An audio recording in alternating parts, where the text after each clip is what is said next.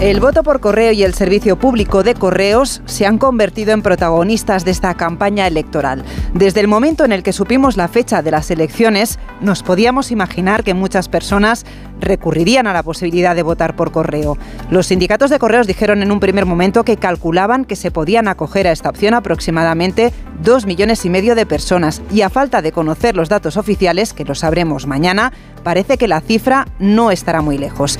El director adjunto de operaciones en Correos, José Luis Alonso Nistal, que últimamente se está prodigando mucho en los medios, le ha contado esta mañana a Carlos Alsina que el sistema está garantizado y que se han realizado las contrataciones necesarias para poder afrontar este reto. Desde el día 30 de mayo se está contratando de forma progresiva según van surgiendo las necesidades.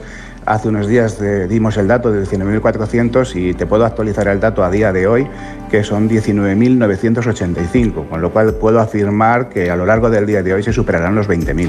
Sin embargo, desde los sindicatos insisten en que la contratación que se ha realizado es insuficiente. El responsable del sector postal de comisiones obreras, Regino Martín, garantizaba en espejo público que todo el mundo podrá votar, pero será gracias, dice, al sobreesfuerzo de los trabajadores. En nuestra opinión, por la experiencia de siempre, el correo público eso lo va a garantizar.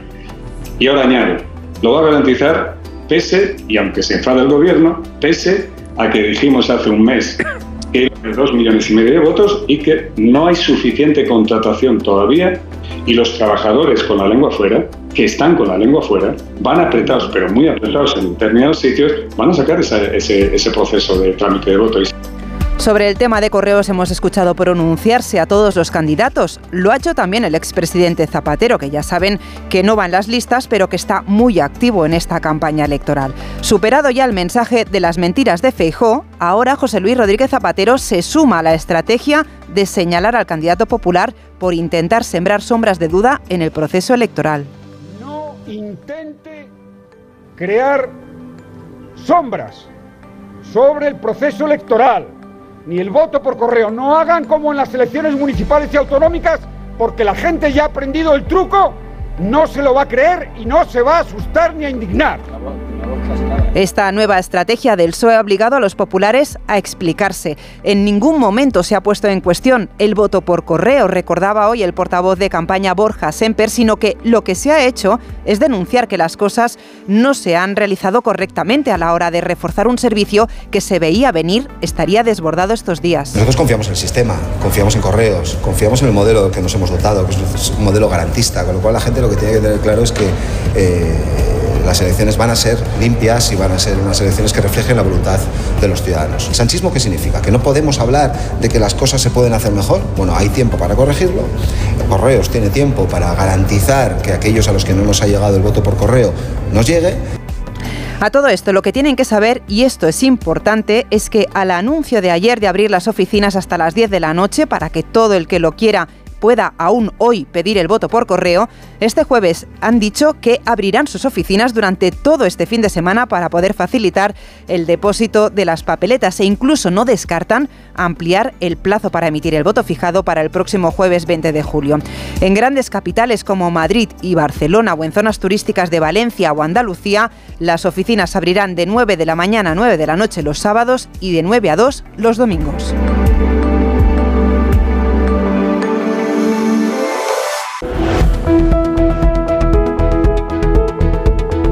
A la polémica de correos hoy le acompaña todo el tema de los peajes, ya lo han escuchado. Lo advirtió el lunes Feijó en el cara a cara de A3 Media, pese a que Sánchez lo negaba, y hoy lo ha confirmado el director general de la DGT, Pera Navarro, en una entrevista en TV3. Brussel·les ens imposa, ens exigeix posar peatges. Jo, escolti, els diners que us estic enviant no és per conservació i manteniment de carreteres, és per altres coses, amb la qual ho heu de posar al peatge com una exigència si voleu rebre més diners. Lo que dice Pera Navarro es que sí o sí las autovías tendrán que ser de peaje a partir del año que viene porque así lo manda Bruselas, vamos, que es la condición indispensable, explica, para seguir recibiendo dinero de Europa.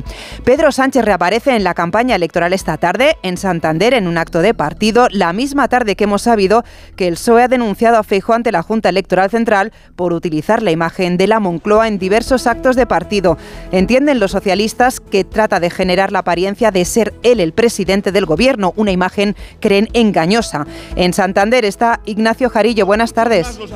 Buenas tardes, eh, Laura. Pues Cantabria Infinita recibe a Pedro Sánchez a 23 grados. No os quiero dar envidia, sin rastro de ola de calor y con brisa de mar se celebra este mitin del candidato bajo el signo del reproche político hacia el candidato popular Núñez Feijóo por haber presionado, dicen en el PSOE, a los carteros de correos para que hagan bien su trabajo.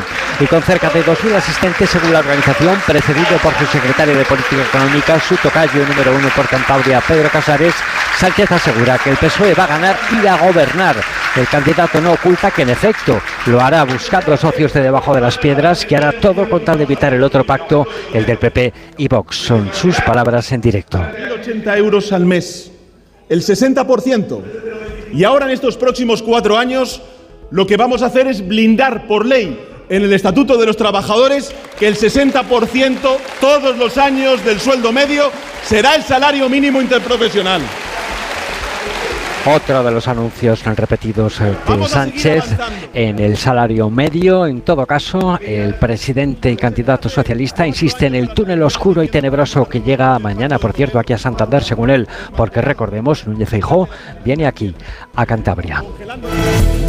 Pues de momento, donde está Alberto Núñez Feijó es participando, estaba esta mañana participando en un acto eh, de homenaje a Miguel Ángel Blanco en Hermoa. Se cumplen 26 años del asesinato del edil popular a manos de ETA. Y a esta hora está previsto que arranque un mitin en la ciudad de Burgos, en el que participará también el presidente de la Junta de Castilla y León, Alfonso Fernández Mañueco.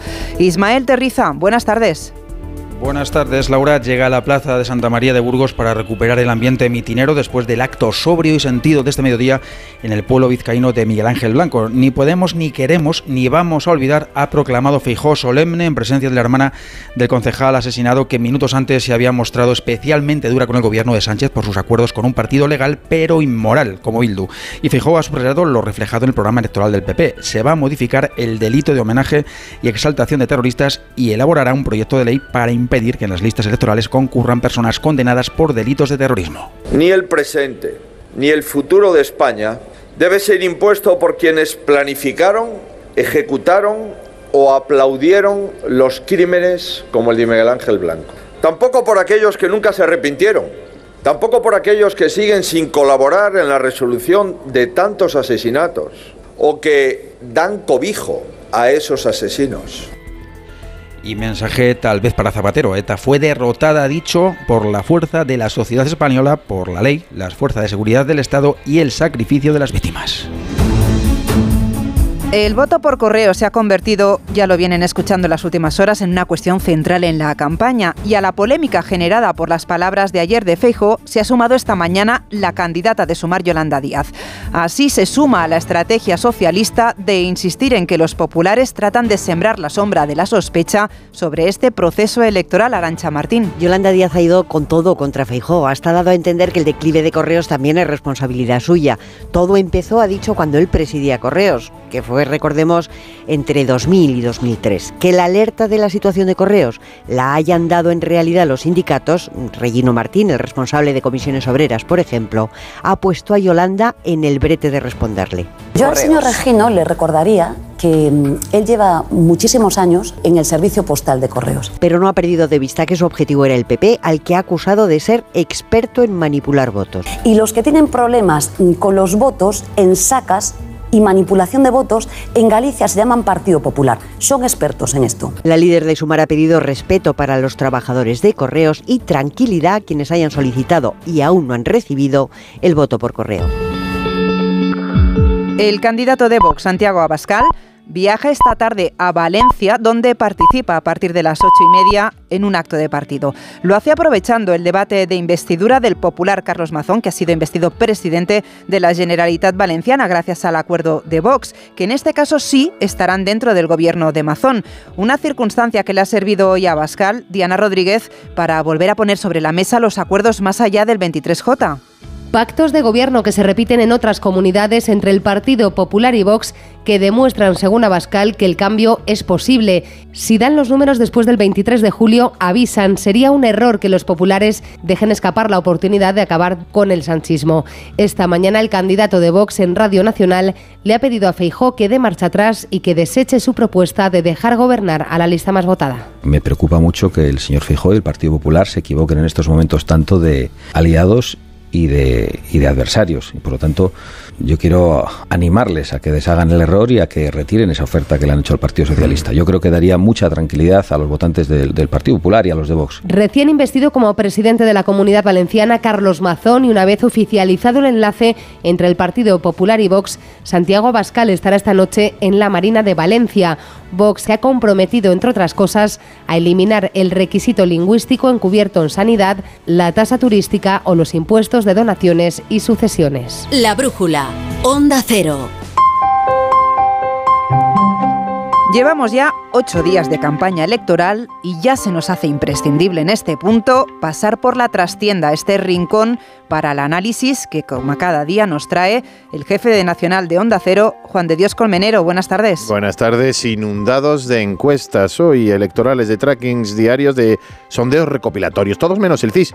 Suelen aproximarse luego, dentro del margen de error establecido, al resultado de las urnas. Lo del CIS, organismo público presidido por el militante socialista José Félix Tezanos, que hoy mismo otra vez vaticina una victoria por la mínima de Sánchez, es algo que ya no tiene en cuenta desde hace tiempo ni sus propios compañeros sociólogos.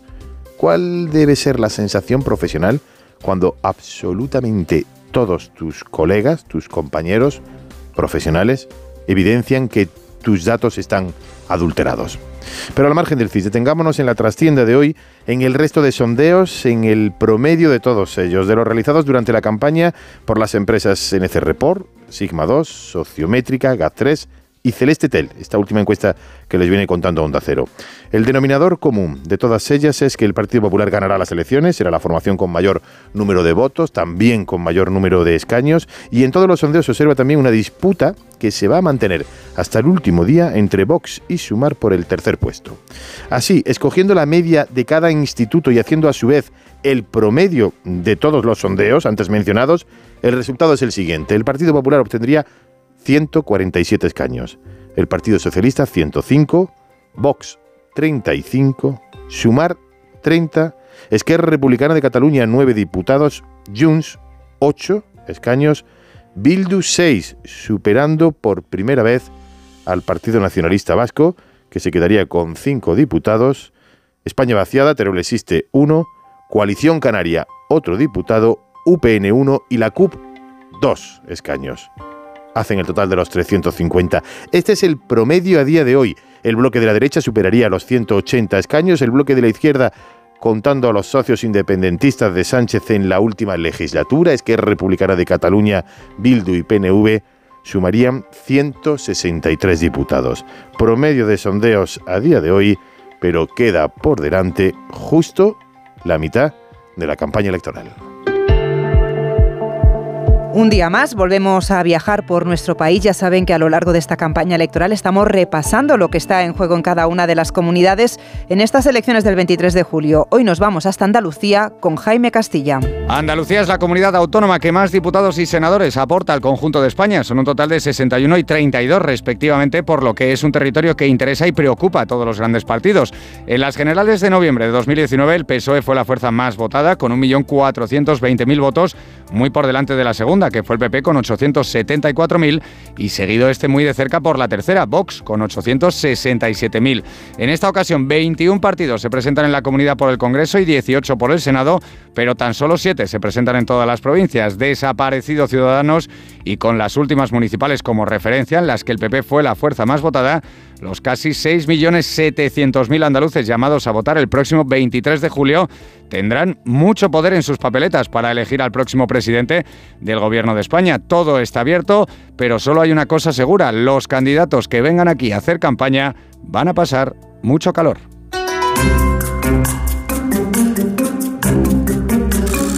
En este repaso que estamos haciendo en lo que está en juego, nos detenemos para analizar qué pasa en algunas provincias en las que, por ejemplo, el reparto de escaños hace que para las formaciones políticas quedar en tercera posición sea en parte determinante porque puede hacer decantar la balanza en el cómputo global del número de escaños. Algo que sucede en provincias como Albacete, en León o en Cáceres. Es aquí en el que cuando entra la estrategia de los partidos para centrar los esfuerzos en un territorio u en otro en función del resultado que prevén tener.